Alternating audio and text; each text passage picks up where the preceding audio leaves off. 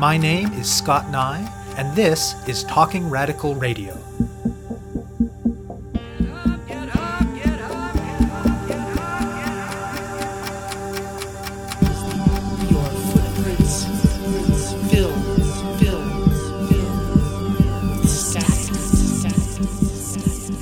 Hello, and welcome to Talking Radical Radio, where we bring you grassroots voices from across Canada.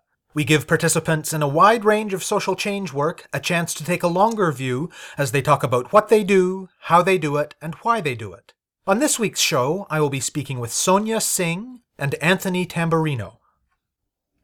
One of the defining arcs of change over the last few decades has been that there are fewer and fewer good jobs to be had. More and more people must depend on jobs that are insecure, unpleasant, and low paying.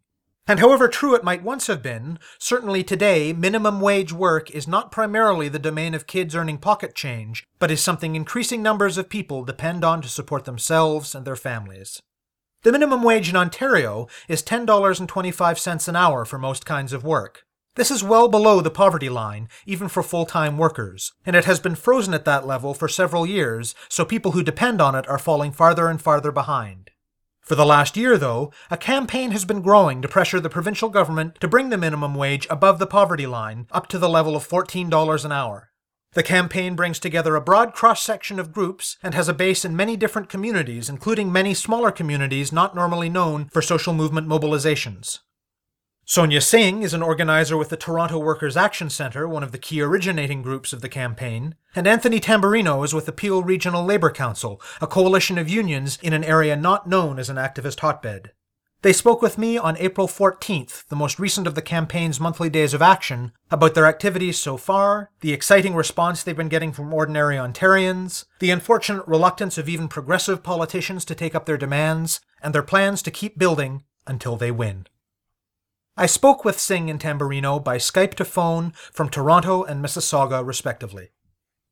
I'm Sonia. I work as an organizer at the Workers' Action Centre. We've been part of the steering committee of the campaign to raise the minimum wage. The campaign to raise the minimum wage has been organizing since March of last year for a $14 minimum wage.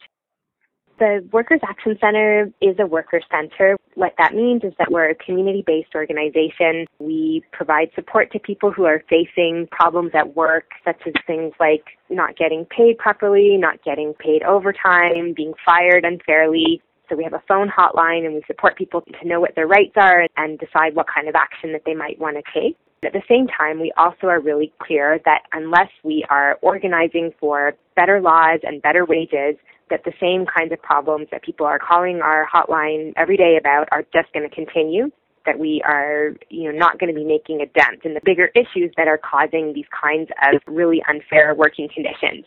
So we work with our members, people who have faced a problem and then have gotten involved because they want to make a difference, to work on campaigns that strengthen our basic labor laws or like the minimum wage campaign, fight for better wages for workers across Ontario because we see that it's limited the kinds of changes we can make in our individual workplaces, but when we come together, we have power and we have strength and we can really build strong alliances and strong movements to win the kinds of changes that workers need to see. Increased minimum wage is something that our members talk about all the time. We hear about the struggles people face every day on our phone line just trying to survive on our current $10.25. So that was really the motivation for us getting involved in this campaign. And I'm Anthony Tamburino. I'm with the Peel Regional Labor Council. We represent Brampton, Mississauga, and Caledon, and we've also been a part of the Raise the Minimum Wage campaign. And it's a coalition of labor unions, community groups, and various activists. We have been going on on our monthly on the 14th of every month and having various actions and asking the Ontario government to raise the minimum wage to $14 the minimum wage as we speak right now in Ontario is set at $10.25, and that's substantially below the official poverty line. The calculations that we've cited suggest in order for a worker working full time to be at or above the poverty line, they would have to make $14 an hour. So this would be enough to pay a modest rent, pay for groceries and for basic necessities in order to raise a family in the province of Ontario. The minimum wage has been frozen for a number of years now. and the cost of living and inflation costs continuously go up while wages are held at a poverty line. So uh, one of our slogans has been that a job should be a way out of poverty and not a trap into it. The majority of people who live under poverty in Ontario are actually children. And much of the poor are what we call the working poor. That is people that have jobs, sometimes two or three, and they are being paid wages that are not enough to feed their family properly and pay for the necessities of life. So we've been campaigning to put pressure on the Ontario government to do the right thing and help lift these workers out of poverty. And I think part of our rationale is that our economy right now is driven by consumer spending. So it's not just an issue of poverty. That's of course a really important aspect of why we're fighting for a fair minimum wage, but it's also a question about creating good jobs, about putting money back into the economy, we know when people don't have money in their pockets to spend, then local businesses suffer, communities suffer. And so this is also about rebuilding our economy and making sure that we have the kinds of jobs and the kinds of wages that communities need to thrive. We calculated that a minimum wage increase to $14 would put at least $5 billion back into local economies in Ontario. And I think the question of why labor unions are supporting this campaign is a good one because especially in recent years there's been a concerted effort to paint labor with a negative brush and the idea that we're only concerned with our own members and our own wages. But if you look at the history of the labor movement in Canada and the rest of the world, labor has always supported broad-based policies to lift up the lowest members of the working class. Historically, we were the ones that actually fought for a legal minimum wage. We are the ones that historically fought for health and safety regulations in the workplace. As the popular bumper sticker says, uh, unions, the people that brought you the weekend. So we've always supported these broad-based programs that try to lift up and help all workers. So that's actually nothing new. We've been working in coalition with the Workers Action Center out in Peel, where I am, we've been working closely with the Peel Poverty Action Group, the Council of Canadians, and other groups. So we, we're really pushing for what's called social unionism. The idea that unions are there to build broad-based coalitions to improve the conditions of workers. And we'd also like to see a better society. And we think having a, a low wage economy where upwards of close to a third of workers that work full time are making below poverty wages. We don't think this is good for the economy. We'd like to see a better economy, not just looking out for our own members. Tell me more about the process of building the coalition that's the core of the campaign. It had been a few years since minimum wage was on the political agenda. A lot of us were working on issues that face working people, such as our campaign at the Workers Action Center around unpaid wages and employment standards enforcement. Other groups, you know, focusing on social assistance. And we just realized that in that time, there was a bit of a vacuum of pressure on the Ontario government to make sure the minimum wage was keeping pace with the cost of living. Workers were getting further and further behind.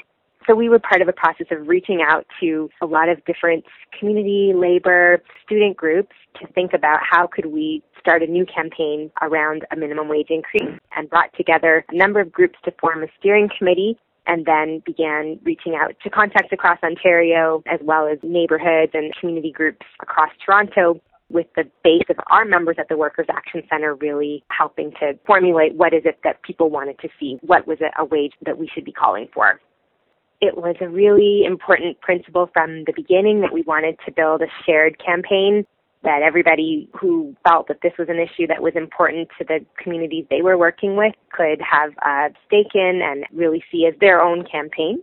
So that was part of the reasoning to launch this as a campaign that was not, you know, run by one organization, but was a shared effort. And one of the things that we felt was really important was to start that process of building alliances around some shared principles that we could go back and forth on a number and definitely we could debate, you know, what is the exact number we want to be calling for. But we felt like it was really important to start with a principle, as Anthony named, that working should not leave you in poverty, that we need a minimum wage that brings workers above the poverty line and we settled on the number of 10% above the poverty line. And then from there, it was really easy to build consensus on, you know, what does that look like in 2014? What does that look like going forward? And I think it resonates. You know, it resonates when we're out talking on the street with low wage workers who don't feel like we should be asking for poverty wages. We need to be broadening our vision of what we ask for, of what we deserve in Ontario. We want to be building that vision of what are decent wages, what is decent work in Ontario, and building a really creative fight to get there.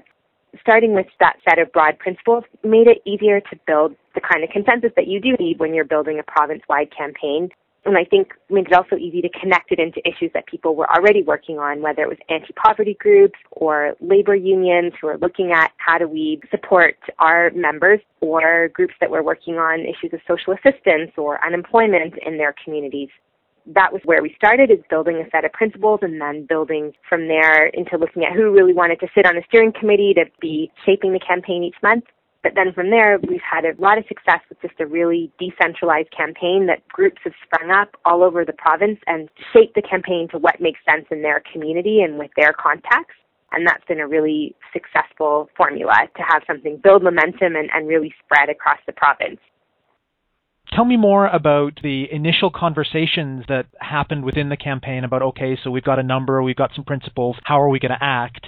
And then give me some examples of what has been happening in different communities with these monthly actions. The idea of the monthly actions came out of a, a community meeting where we invited people to come out and brainstorm, okay, we know this is a moment, we need to launch the campaign. How are we going to make this something that is going to make the government take notice of these demands that are absolutely crucial for working people? We launched the campaign in March of last year with a melt the freeze action.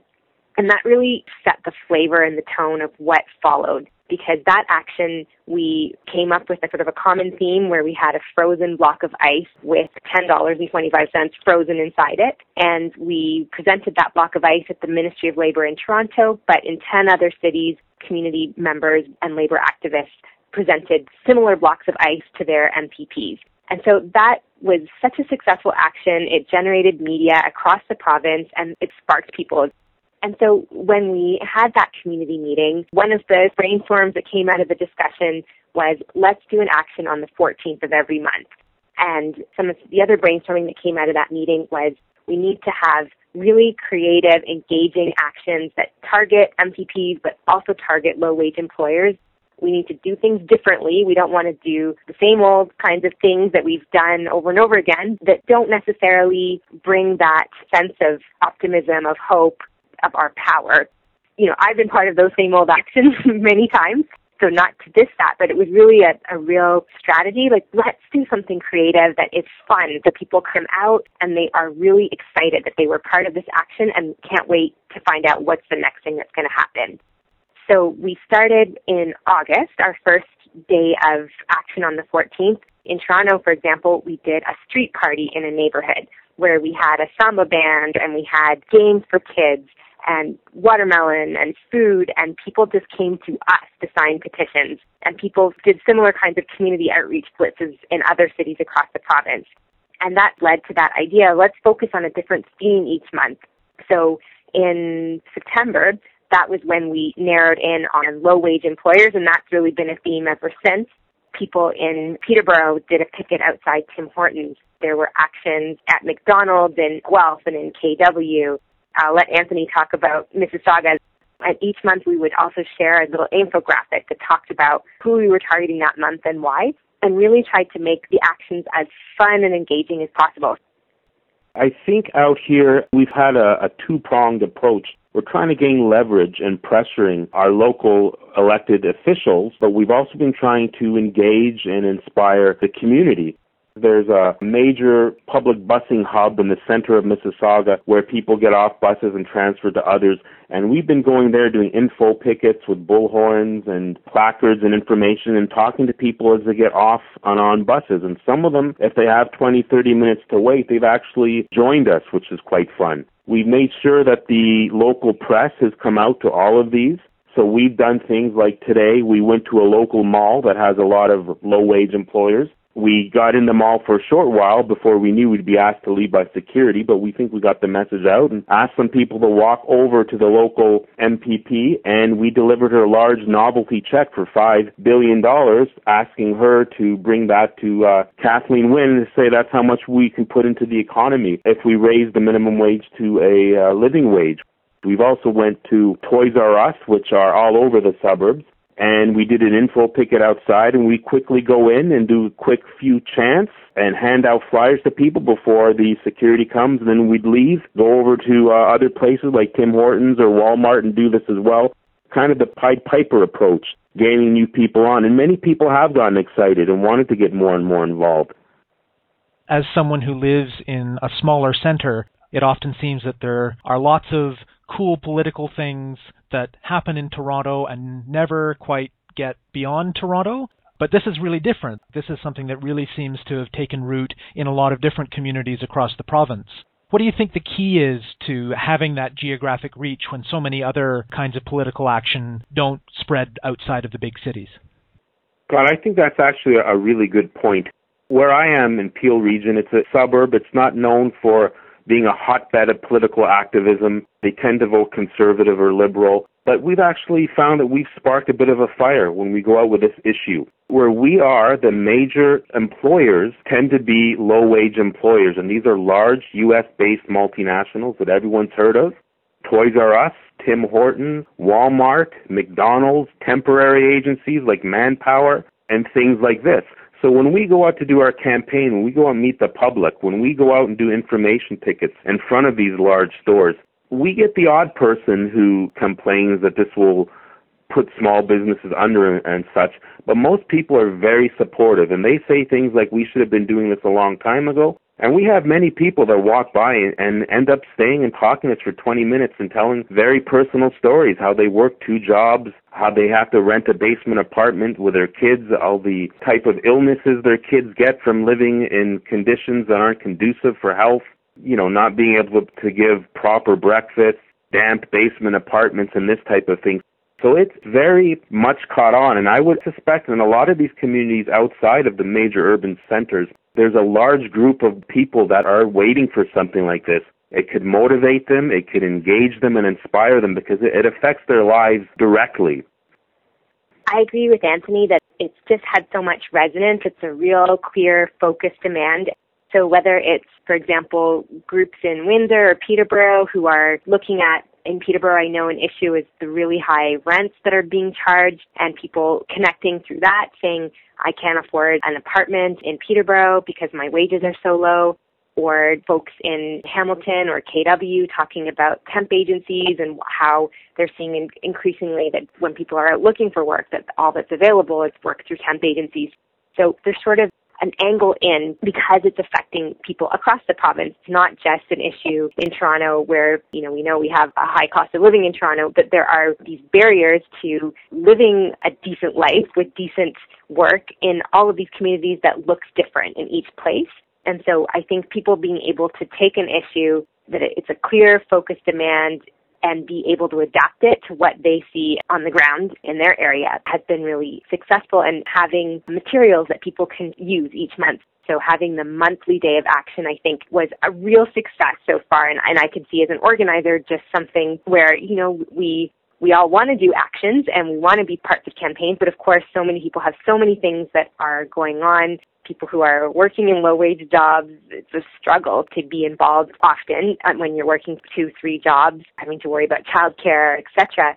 But when we have a frame, everybody knows it's the 14th of the month and let's try something this month, see what happens, even if it's, you know, a few people that come out, we can build on that and reach out to more people who will come out the following month. So really seeing how a monthly day of action every month can help build momentum and help really communities that may not have had a lot of capacity to take on a fight really start small and see how it can build.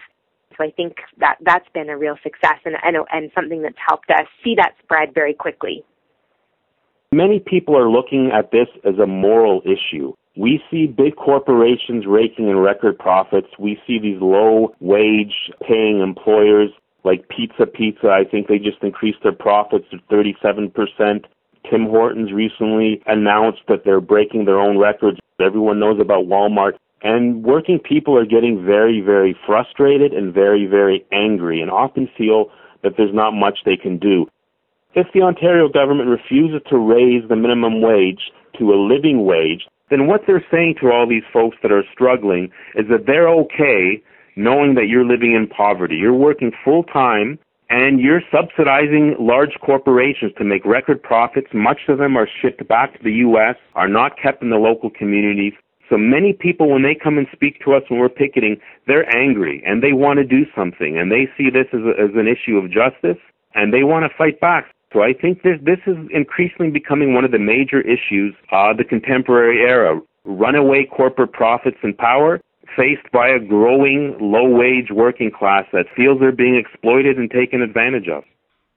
Tell me about the range of things that you've heard from people on the street, from the media, and from the politicians in response to the campaign. The mass of people are supportive, and the elected officials we spoke to tend not to be. Some of the arguments that they bring up tend to be using a fear tactic. These are the same tactics they used when we tried to eliminate child labor. The idea that this will put so much strain on employers that they'll have to go out of business. But we've done all sorts of research to indicate that that's not the case. In fact, that businesses tend to prosper when you have a community making greater wages and are more likely to buy products. We just have to talk about, well, what did studies show that in fact those sorts of concerns are not borne out. It's a consumer driven economy and when there's more money circulating, it means that businesses have more opportunities. People, when they have a bit more money in their pockets, they tend to spend it locally in local economies. And that benefits small businesses predominantly.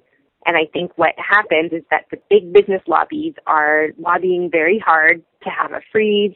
Some of these corporate lobby groups have actually called for wages that are lower wages. They would like to see a lower wage for people who are new to the job market.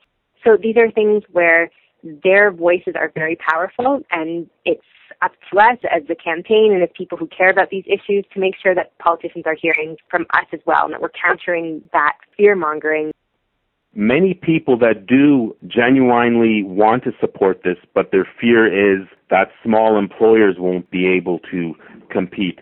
Close to 70% of low wage workers are working in very large, very profitable, usually US based companies. And in the US, and I think I can say we tend to be inspired by the living wage movement in the US, what we have is the public actually subsidizing big corporations like Walmart because they pay their workers so little, those workers have to take food stamps, they have to work in subsidized housing, they have to use food banks, etc., which means these companies are being subsidized by workers, which isn't the right thing to do, and they don't need these subsidies. They could pay a decent living wage. Can you talk a little bit about the response so far from the provincial government and what did or didn't come out of it? a direct response from this issue being put back into the public radar and media radar and that organizing that began in March last year. Shortly after that, we heard the announcement that this commission, which had been promised several years ago and not acted upon, was actually going to be set up. The campaign's position was we really don't need a commission to study this issue. We know what our communities need. We need a fair minimum wage that brings workers above the poverty line. But this commission was set up. We wanted to make sure that there was a real acceleration of the campaign during the time that it was going out and hearing from people across the province, and we encouraged people to go and share their stories.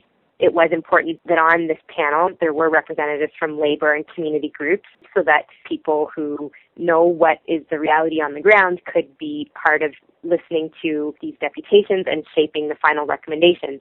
Course, there were also lobby groups that were on this advisory panel representing employers' perspectives.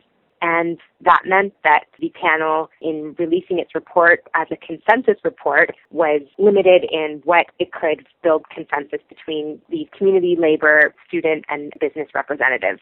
So it was actually, I think, quite significant and a real indication of the kind of pressure and momentum the campaign was able to generate in a very short amount of time that one of the recommendations was that the minimum wage should be indexed to the cost of living and that the business representatives on the panel were pushed to concede that from the organizing, I believe, on the ground.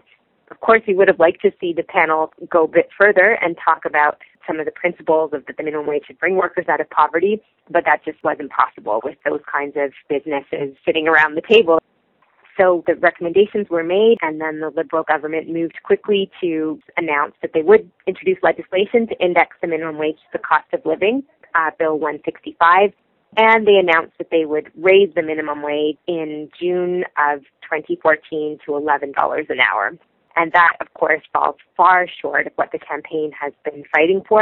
And that's why the campaign is continuing and is building even more momentum and is fighting to say $11 is not enough. It still leaves workers below the poverty line. One of the things that is a big unknown at this moment is whether there's going to be a provincial election or not in the spring or in the fall. So that is something very much on our radar as the campaign that we need, if an election is called, to be really ramping up to ensure that all parties are facing pressure to take a stand on the minimum wage that reflects what we need in our communities. So far, none of the parties has agreed to a $14 minimum wage. But regardless of whether there's an election or not, we need to continue building in cities across Ontario. We need to be getting bigger, have more communities coming on board different kinds of actions continuing. So we certainly are seeing that this fight has to continue to be out on the street saying this is not enough. We need a, $14 minimum wage. We're not going to pack up and go home now that it's $11. That's not what we've heard from people, and we don't think that anyone is going to be satisfied by that. And I think it's also important to remember that these kind of campaigns take a long time. This isn't something that can be done overnight concerted, continued pressure is very important because without pressure from below, without a large number of people getting out and getting involved, it's going to be quite easy for them to just put this to the back of their agenda and let it go. And as we've spoke about, there's very powerful interests that want to either maintain the minimum wage or even lower it. So I think it's very important for people to get involved. If if you're in an area where there's already an established campaign, make sure you join up. Make sure you pass a resolution in your community group, your union, your church group, your student group, and to get people involved. We have lots of campaign literature that you can print off the website. And if you live in an area that there isn't a raise the minimum wage campaign activist center yet, get in contact with us and start one up. You have been listening to my interview with Sonia Singh of the Toronto Workers' Action Centre and Anthony Tamburino of the Peel Regional Labour Council about the campaign to raise Ontario's minimum wage. To learn more about the campaign, go to raisetheminimumwage.ca. That's raisetheminimumwage.ca. To find out more about Talking Radical Radio, the guests, the theme music, and the ways that you can listen, or to make suggestions about topics for future shows, go to talkingradical.ca and click on the link marked radio. That's talkingradical.ca. I'm your host, Scott Neigh, a writer and media producer based in Sudbury, Ontario, and the author of two books of Canadian history told through the stories of activists Gender and Sexuality and Resisting the State, both from Fernwood Publishing. Thank you very much for listening, and I hope you tune in again next week.